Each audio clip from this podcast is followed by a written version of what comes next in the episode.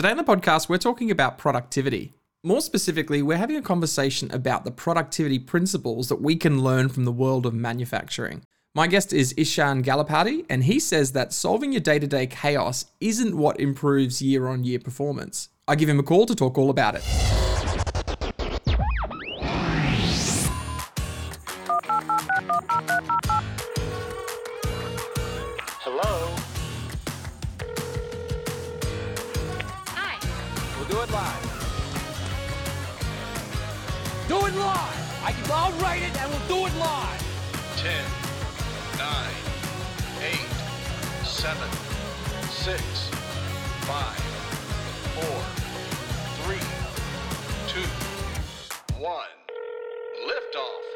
Joining me on the phone is Ishan Galapathy. He is an author and productivity expert with a wealth of knowledge. He's worked across six countries for nearly two decades, including two large and multinationals, where he was involved in developing a global supply chain excellence program. He is renowned for his simplifying techniques around productivity, and he works with manufacturing businesses primarily to move from chaos to excellence through productivity improvement programs and frontline leadership development programs. When he's not working, you'll find him in the backyard playing cricket with his sons or sipping a cup of coffee with his wife. Ishan, welcome to Phone Calls to Clever People. Oh, well, thank you, Shane. And what wonderful times uh, to be joining and talking about um, productivity. Yeah, I'm really looking forward to this conversation. We we crossed paths.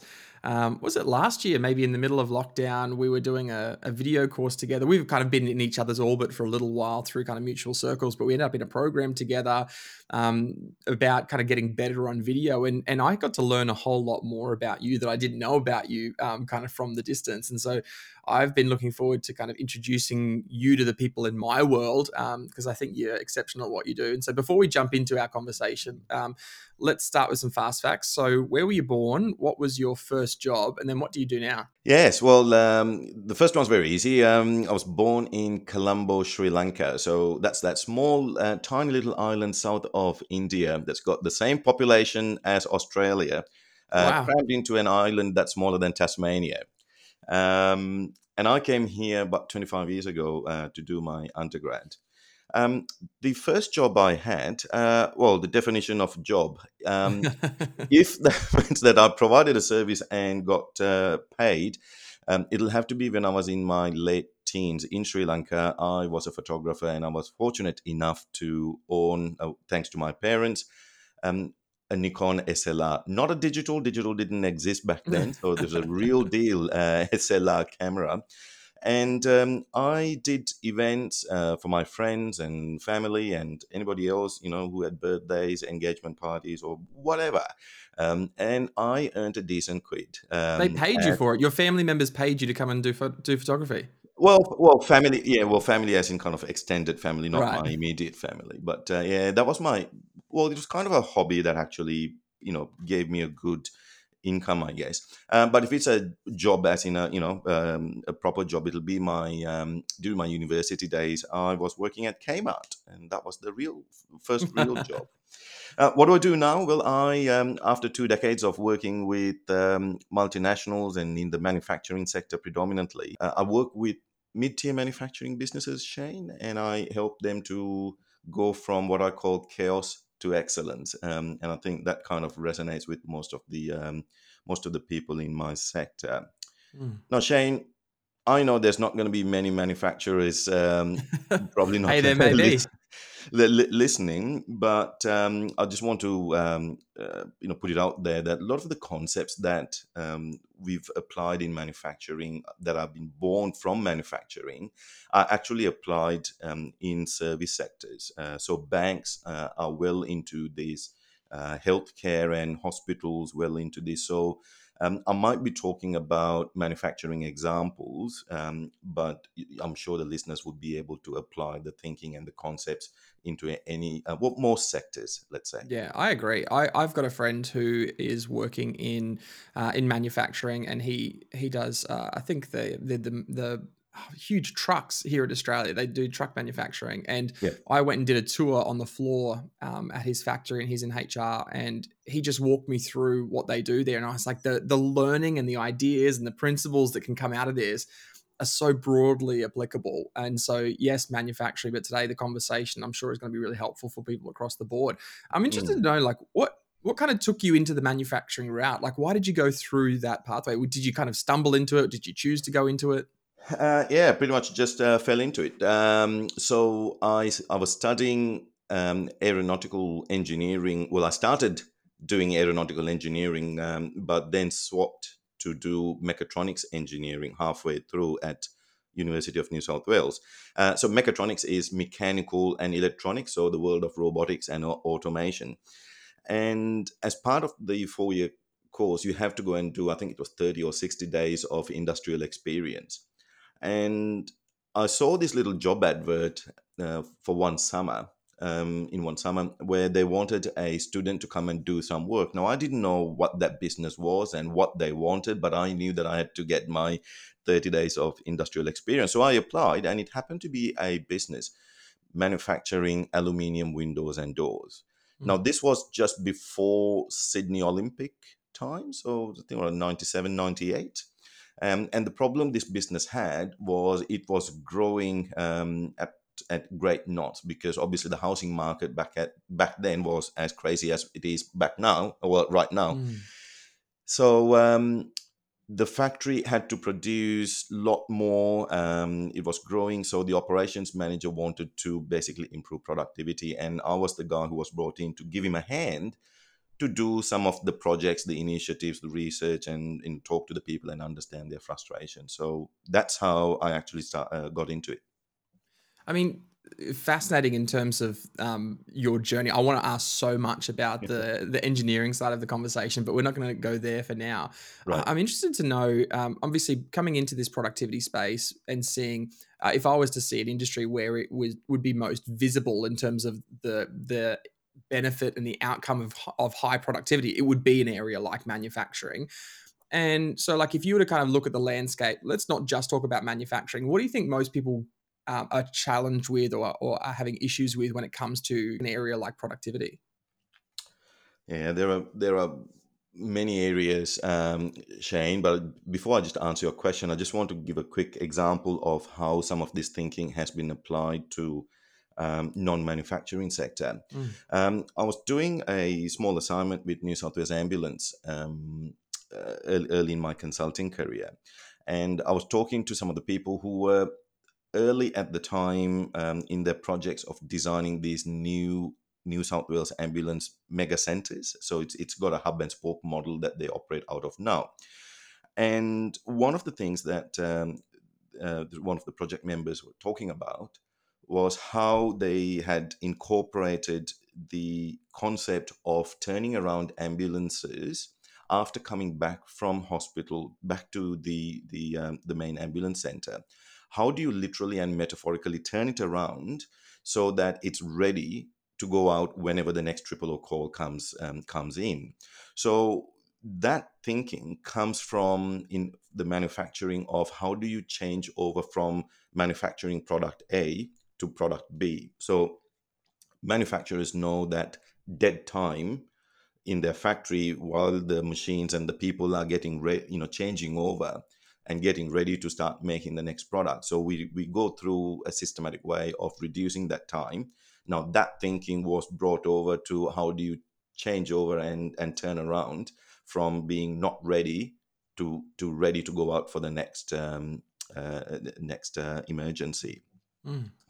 So yeah, so that's how easily uh, it can be translated. But talking about you know this this productivity and one of the main issues um, that I see, um, many take the approach of cost cutting as a way of improving productivity. Let's face it, um, productivity and improving performance.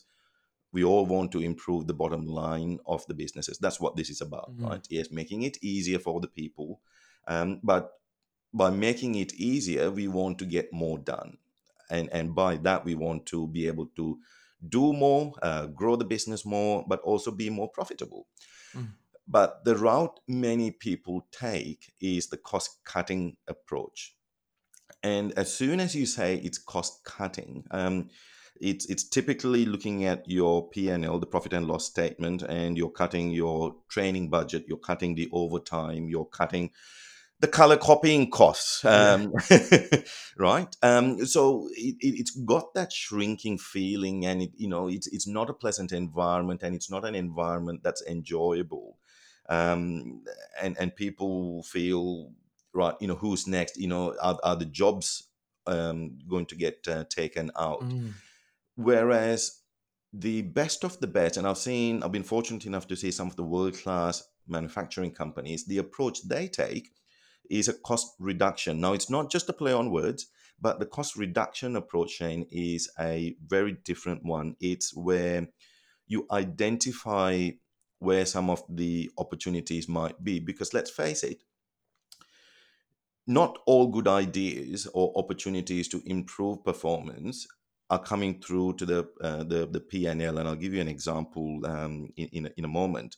So by engaging your employees to identify um, opportunities beyond what you would typically see in a profit and loss is what world class companies do. And by doing that, they find you involve the people, you engage the people, um, and then you strategically um, would deploy and um, execute projects to then unlock those constraints or benefit from those ideas which flow through to um, the, the the bottom line straight away and and this is how world class companies do it year after year um, Mm.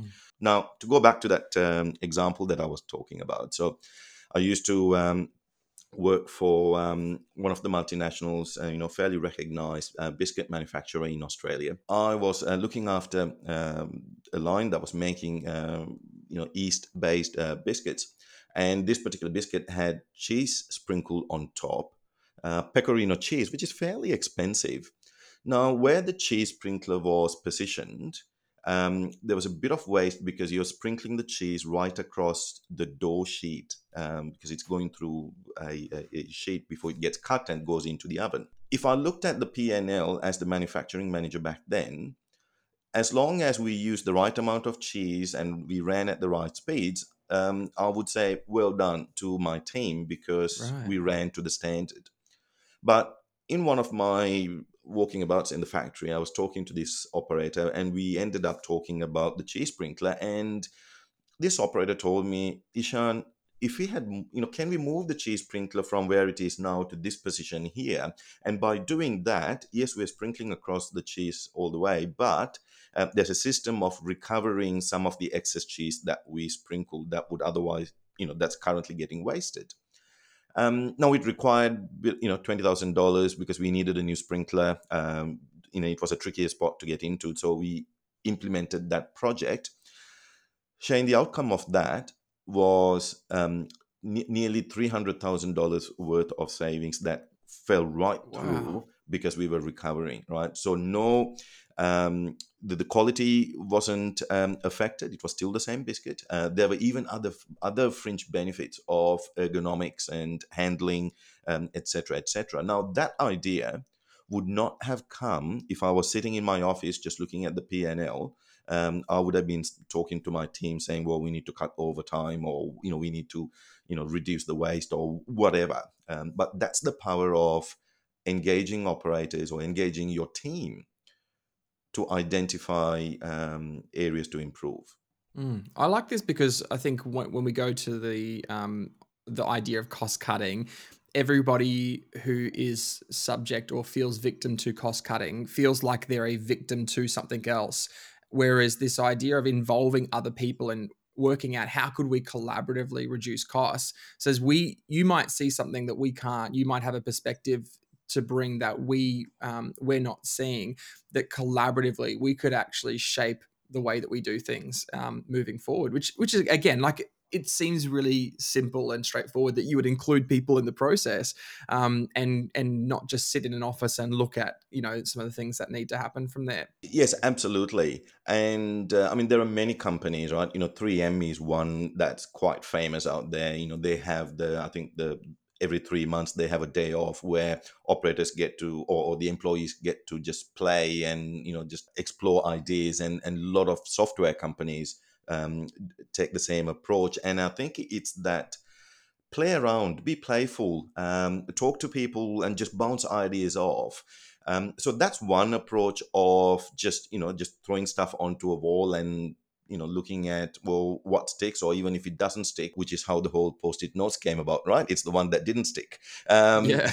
so that's one approach but the other approach is getting people to identify opportunities through a specific lens so this is where you can be even a little bit more productive on how do you identify the opportunities to improve. Because let's face it, if you get hundred people into a room and let's say you you know you shut down the, the the normal business and you got everybody into a town hall and you say right, we want ideas now. I think it's Dan Pink, um, the um, who talks about this concept of when you ask people to think, you can't think because you freeze. Mm. So you got to set the right environment. You got to give people the right context and the lens to look through. Uh, well, you know, help us identify real opportunities to be able to do this. Um, and this is where the manufacturing sector is is good at because it's got a framework um, th- that talks about um, well these are the areas that um, you're losing productivity on. So look through any process, but go through these kind of ideas. Um, some of it will be fairly obvious and fairly pragmatic, right? So if you're touching a a product or if you're touching a um, process twice, it will be seen as a waste. Um, because obviously you you've touched something and you are ha- processing it halfway through, and then you're stopping it and then you're picking it up later on. So this is why uh, well, let's talk about a service sector. Um, you know, bank, for example. If you were processing a bank loan, it doesn't take I don't know what it takes these days, but let's even say 24 hours or you know 48 hours. Now it doesn't take a bank 48 hours to actually process the full bank loan, right? It probably takes maybe half an hour if you actually add up all the bits and pieces of person one did this part, then went into the queue, waiting in the queue for person two to do something, etc., um, etc. Et so that's why the overall process is long. Um, but you've got to give people the framework. So you got to um, that educate the people to saying, here's where the business is going. Look through the lenses, use the, use the education you have on what is a wasteful task or a wasteful process. Identify ideas that would help us move towards this you know the business goal that we have set so that's how you can be more productive even mm-hmm. when identifying um, ideas involving people yeah, and I think this again comes back to this collaborative approach to productivity and getting other people's perspective and input on this. There's some things that you don't know whether things are being double handled or if there's dead time in between unless you're involving other people in that conversation. And I know you've got a bunch of ideas in terms of, uh, I mean, you've got a book that you've just released, which is called Advanced 12 um, Essential Steps to Supercharge Productivity and Profitability, profitability, which is obviously what people are looking for is the, is the kind of balance between both, um, you know, being profitable and also being productive.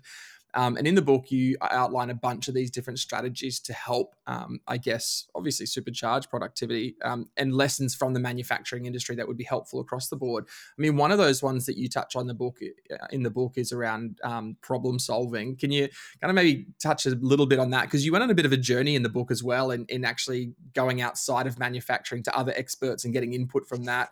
Um, do you want to unpack a bit about that kind of chapter specifically? Yeah, I love to, Shane. Um, so the book is pretty much you know condensed version of you know here's my 20 plus years of lived and learned experiences um, look learning from the best of the best but i've simplified so my big word is you know i want to simplify everything so the 12 elements uh, essentially create a framework that any business can pick up and implement and they can start operating like a world class uh, business um, it's got four parts. Uh, the second part um, is uh, what I called unlocking the business potential um, and unlocking the constraints. So, to be able to unlock, you need to identify, um, prioritize, and then solve the right problems. Mm. So, they're, they're the three chapters that that um, that's in the second part of unlocking.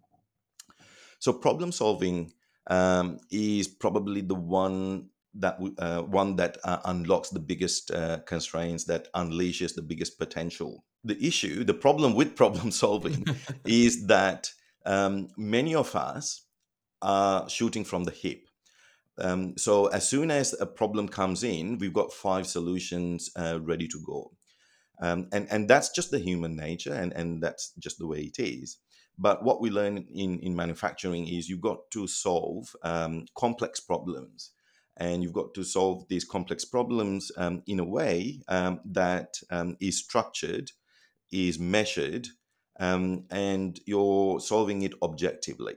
Mhm. Um, so coming up with the ideas is actually not the biggest problem. So what we focus on is let's actually understand what's going on. What is the nature of the problem? Um, because what you see on the surface is not quite what's happening um, right at the below that's causing it, and we call this um, you know root cause. Yeah, I remember in in my experience when I was um, training as a counselor, it's the same conversation, which is the presenting problems. Very rarely the real real challenge that a person's experiencing. You see it in coaching, you see it in a bunch of areas where a person comes and they say, "Here's my problem. I need you to solve this problem." And you go, "We could solve that problem, but if we solve that problem, we're not addressing the real issue here." Absolutely, like I mean, even even uh, you know conversations uh, with your spouse or the partners, and you know the the the thing that triggers you, and people think like, oh my god, you know, and and you try to address the issue that actually triggered uh, an unpleasant uh, conversation, and it's not the thing because it's probably you know something that's Yeah. happened uh, over and over before. But we won't get into that because I'm not an expert on couples therapy. Um, but uh, coming to this problem solving, and we were having this chat, um, uh, Shane or, Fair, about how I um, went and interviewed many people for my book. And I'm uh, privileged and I'm fortunate and I'm grateful for all these wonderful people who gave their time to share their stories, um, which have brought light and, and brought the concepts alive in, in my book. Interesting aside, um, I love the uh, the TV series uh, Air Crash Investigations. Um, I do too, but I'm also a nervous flyer, which is a really bad combination. Right, right. um, now, you, I don't know. Um, so whether you've connected uh, two small dots. Um, so I started doing aeronautical engineering, um, and I love air crash engineer, uh, air crash investigation. So um, the two dots, yes, uh, I love anything to do with aviation. My childhood passion was to become a pilot, but we won't go there. um, so I, I watch air crash investigations like you know if i have the time and if an episode is on i would watch it uh, much to my dis you know the, the dismay of my family uh, i would even watch it even before getting on a long haul flight when i look at how you know the, the air crash investigators solve these problems um, it fascinates me because you know they can dig up um, parts of an aircraft and you know from the bottom of a an ocean and they can find a piece of a wire that's you know a centimeter long um, and they can identify that was the root cause that brought down the whole plane um, for example. So that fascinates me as to that's a real root cause identification and and you know i tell the people in manufacturing and people i work with you know when you draw a fishbone diagram or you know you do this five why technique to get to the root cause on a whiteboard in a in a meeting room, you know, that's nothing compared to what air crash investigators do. So I um, found an air crash investigator, uh, John Cox. He um, has been leading safety in the US for a long time, a big safety um, advocate, and he's led an organization um, that investigated uh, or that stood for aircraft air safety with 600 um, safety officers. So, so, he's been the CEO of that. He's a pilot he, uh, himself. So I spoke to John Cox, who has been involved with solving the world's longest air crash um, investigation. It took them five years. So this seemingly innocent flight um, from Chicago to Pittsburgh or Pittsburgh to Pennsylvania, it's like a Sydney Melbourne flight. It's a one hour Right. flight um, had about 150 people on board. And as the plane was coming uh, to land, uh, the plane hit a bit of turbulence, which the co pilot who was flying the plane at the time controlled it. Hit a bit of turbulence again, and the pilot, the co pilot was trying to control it. Um, the plane started to bank to the left, and that means just starting to roll to the left. Um, and it continued to roll, and within the pilots had 12 seconds to react Wow. because it was flying so low it was, as it's coming to landing. Um, within seconds, the plane inverted upside down, and um, it hit the um, the hills uh, close to um, uh, close to uh, Pittsburgh, I think, and all everyone on board died sadly. John Cox was in the area coincidentally when he got the call. Um, so John tells me that you know Ishana could feel the heat. The plane was still burning when I got there. They found the black box within three days, and and um, or within three days they, they found the black box. They were able to analyze the data, and they knew the rudder, which is the part that flips uh, on the back of the tail, had been turned to the maximum position on one angle, and and it had to be uh, that for the plane to have taken that trajectory and crash.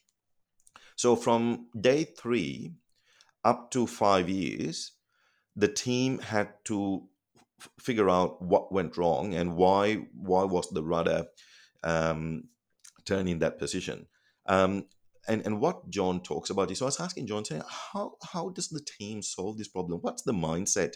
What's the framework? How do you stay uh, focused on solving these problems? And what he said was, Ishan, the beauty of that team which is a cross-functional team so you have air traffic controllers you have the the manufacturer of the aircraft you have the operator you have the pilots union um, you have all these people and and people like john you have all these people who are coming into the table to truly understand what the root cause is.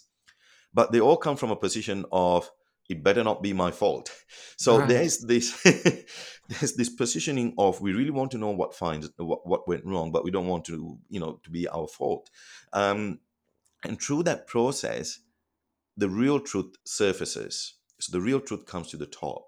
Um, and um, and to go back to our story, what had happened was there's this small part that's the size of a soft can, uh, soft drink can, um, that controls the the, the rudder.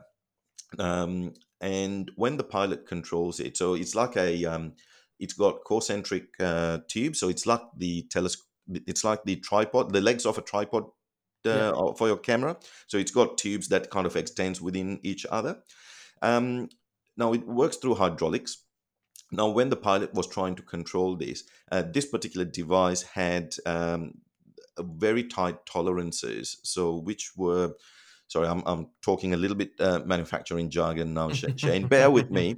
Um, but in effect, what it did was uh, through very rare manufacturing defect, um, this thing jammed momentarily during the first time when the plane hit the turbulence. And when it jammed, what happened was the operation reversed because there were two tubes were coming in. One was to deliver the pressure, and the other one was to relieve the pressure.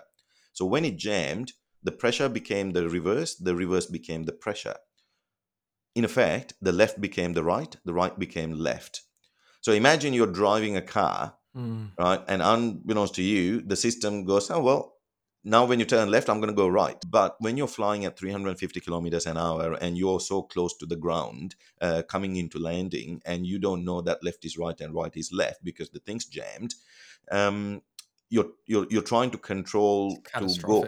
Yeah, well, the, if the plane's going to the left, the pilot is trying to control it to turn to the right, but the plane is continuing to turn to the left And um, and, and and within 12 seconds you're not going to be able to uh, react or or solve that problem. So unfortunately um, that was the cause of that. Um, so they solved that but they also managed to use that thinking which is an important point to actually go back and solve another problem uh, another air crash that had remained unsolved up until that point. So it's important when we solve one problem in business how do you leverage that thinking um, to actually go and look at what are potentially you know areas where we are faced with the same problem and then it's a matter of applying the same solution. So that's how you can get more bang for your buck uh, so to speak. Well, I think one of the things that the airline industry teaches us a lot about, um, and and in many ways, anything that is highly regulated, whenever an issue does come up, you rarely ever see the same issue again um, across the sector. I mean, the airline is a good example. So every time I I do watch airline uh, crash investigations, as someone who's nervous flying, whenever I see something, I go, "How did they miss that?" It's always this kind of balance of fear in a moment that they missed it or something happened, but also the the sense of security going, okay, well that will never happen again because once it's happened, that problem gets resolved and it doesn't get addressed. So if there is going to be an issue like that, it's not going to be the same issue. I think that's something really powerful that comes out of this productivity conversation, which is when you are solving problems, number one, are you solving the right problem? And then once you've solved that problem, how do you make sure that you share the learning and the experience from that problem make sure that that learning can actually solve another set of problems that um, could prevent something similar uh, from happening again? Is that kind of what i'm hearing in this conversation? Yeah absolutely. And and that's how um, you know these world class manufacturers do because you know they would have you know easily multiple lines you know with similar machines um, you know lane after lane so if you solve the problem for one machine then yeah it's easy to think that you can um, replicate across all the machines. Now that's pretty obvious. Uh, but if you're a multi-site, or if you if you got you know offices in you know different different states or different countries, how do you how do you have a forum where you can share what the learnings have been or what you have um, implemented and achieved out of it, um, purely as a, a sharing thing, and then the other the other state or the other country can pick that up if it is relevant. Um, so sharing not because you just want to beat your chest up but sharing for you know sharing is caring right? Um yeah. somebody said well that's but when I, I wrote lead the room one of the things i talked about was how how we respond to failure. And i think one of the, the big values that comes from an experience of failure is the ability to share that learning with other people so that other people don't have to experience that um, sometimes you have to learn things the hard way, um, and other times it's it's really valuable in learning from somebody else's experience. And I mean, this is just one of the of the many kind of concepts you're exploring um, in the book. Um, we had a conversation a few weeks ago now, and you were you were telling me this kind of metaphor around um, turtle eggs, and I'm, I'm interested to hear. Is it turtle eggs? Did I get that right? I'm interested. If you, kind of yes, it is about turtle eggs, and if you didn't give me this opportunity, I was going to shoehorn saying, Shane, there's one thing that I can't leave um, without sharing because I think this is probably going to be um, you know the, the, biggest takeaway from from this podcast. Um, well, in my humble opinion, I think it's the biggest takeaway. Um, it's um, so I, I, mentioned about uh, the four parts in my book, and the four parts are actually, uh, you know, I think they're four paradigm shifts. Mm-hmm. Even before people want to implement the 12 elements, because each part has got three elements. Um, so I present this paradigm shift so that people can get the mind in the right space before thinking about implementing the um, uh, the elements to follow, the chapters to follow.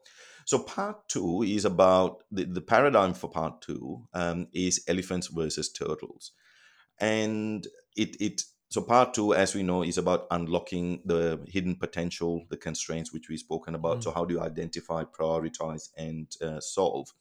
So elephants versus turtles um, baby elephants, um, when they're born, after 22 months of pregnancy, so the longest pregnancy for mammals, um, when they're born, they're being cared for by the female herd.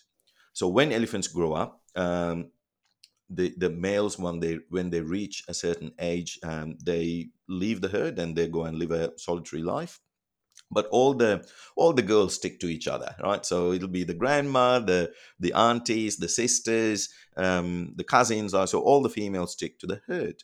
So when a baby elephant is born that entire herd looks after the baby elephant. Um, that herd is known as allomothers um, a terminology i learned um, when i was researching for the book. So all the allomothers actually look after this um, baby calf to make sure that it it survives in in in the um, in the wild. And the survival rate is something around 65%. So a, a third, unfortunately, um, die. If you compare that to um, turtle eggs or how turtles lay eggs, now sea turtles um, apparently swim close to 6,000 kilometers each way to get to the shore, uh, lay eggs, and, and swim back to the deep ocean. Um, so they swim all that way, they mate uh, close to the shore, and the female then comes across uh, over to the, um, the sandy beach, digs a little hole, and lays about 100 to 200 eggs per clutch, covers it up, and off she goes. After about 60 days, um, these um uh, so i was just going to say turtlings for some reason and i'm not sure whether they're hatchlings or hatchlings or turtlings but turtlings it is for this conversation. Um, the little turtlings um surface to the top. Now they're programmed through their dna they know that they have to dash to the the, the water. Um, but they also know that there are a lot of threats. Um, so you know there are a lot of predators and um, uh, you know there are people who take um, turtle eggs um, so for some reason they wait until nightfall to make the dash to the sea. Now unfortunately that doesn't help because if there's a lot of man-made light they get confused and they go the wrong way etc do you want to have a guess at um, at what is the percentage that actually makes it into the into the water and survive? I, I would say it, it can't be super high. I, I No. grew up in Queensland. We grew up in Bundaberg, which is right near Mon Repos, which is where basically where the turtles come up and lay their eggs. So I've watched Right. this experience, and Right. we, we grew up near the beach where you had to turn all your lights off at night because they would end up on the road. So I would Yeah. I, I couldn't guess. It would be very small. I'm assuming. Yeah, 0.1 percent, Shane. That's one in one thousand eggs um, that actually, you know, a, a turtle hatchling actually um, makes it back into the sea and survive to become an adult turtle. So 65% versus 0.1%. So the paradigm is, um, uh, or, or the thinking is, I've seen how businesses um, start projects like laying turtle eggs. Um, and and what's what happens is there are you know there's you know people get so excited you know we want to do so much and it's all with the the, the right intention of you know let's fix all this um, you know let's achieve all this and you know we've been a great place in three months or six months or 12 months. Um, but what happens is we're laying so many turtle eggs we haven't got that support team of the allo mothers like the elephants do.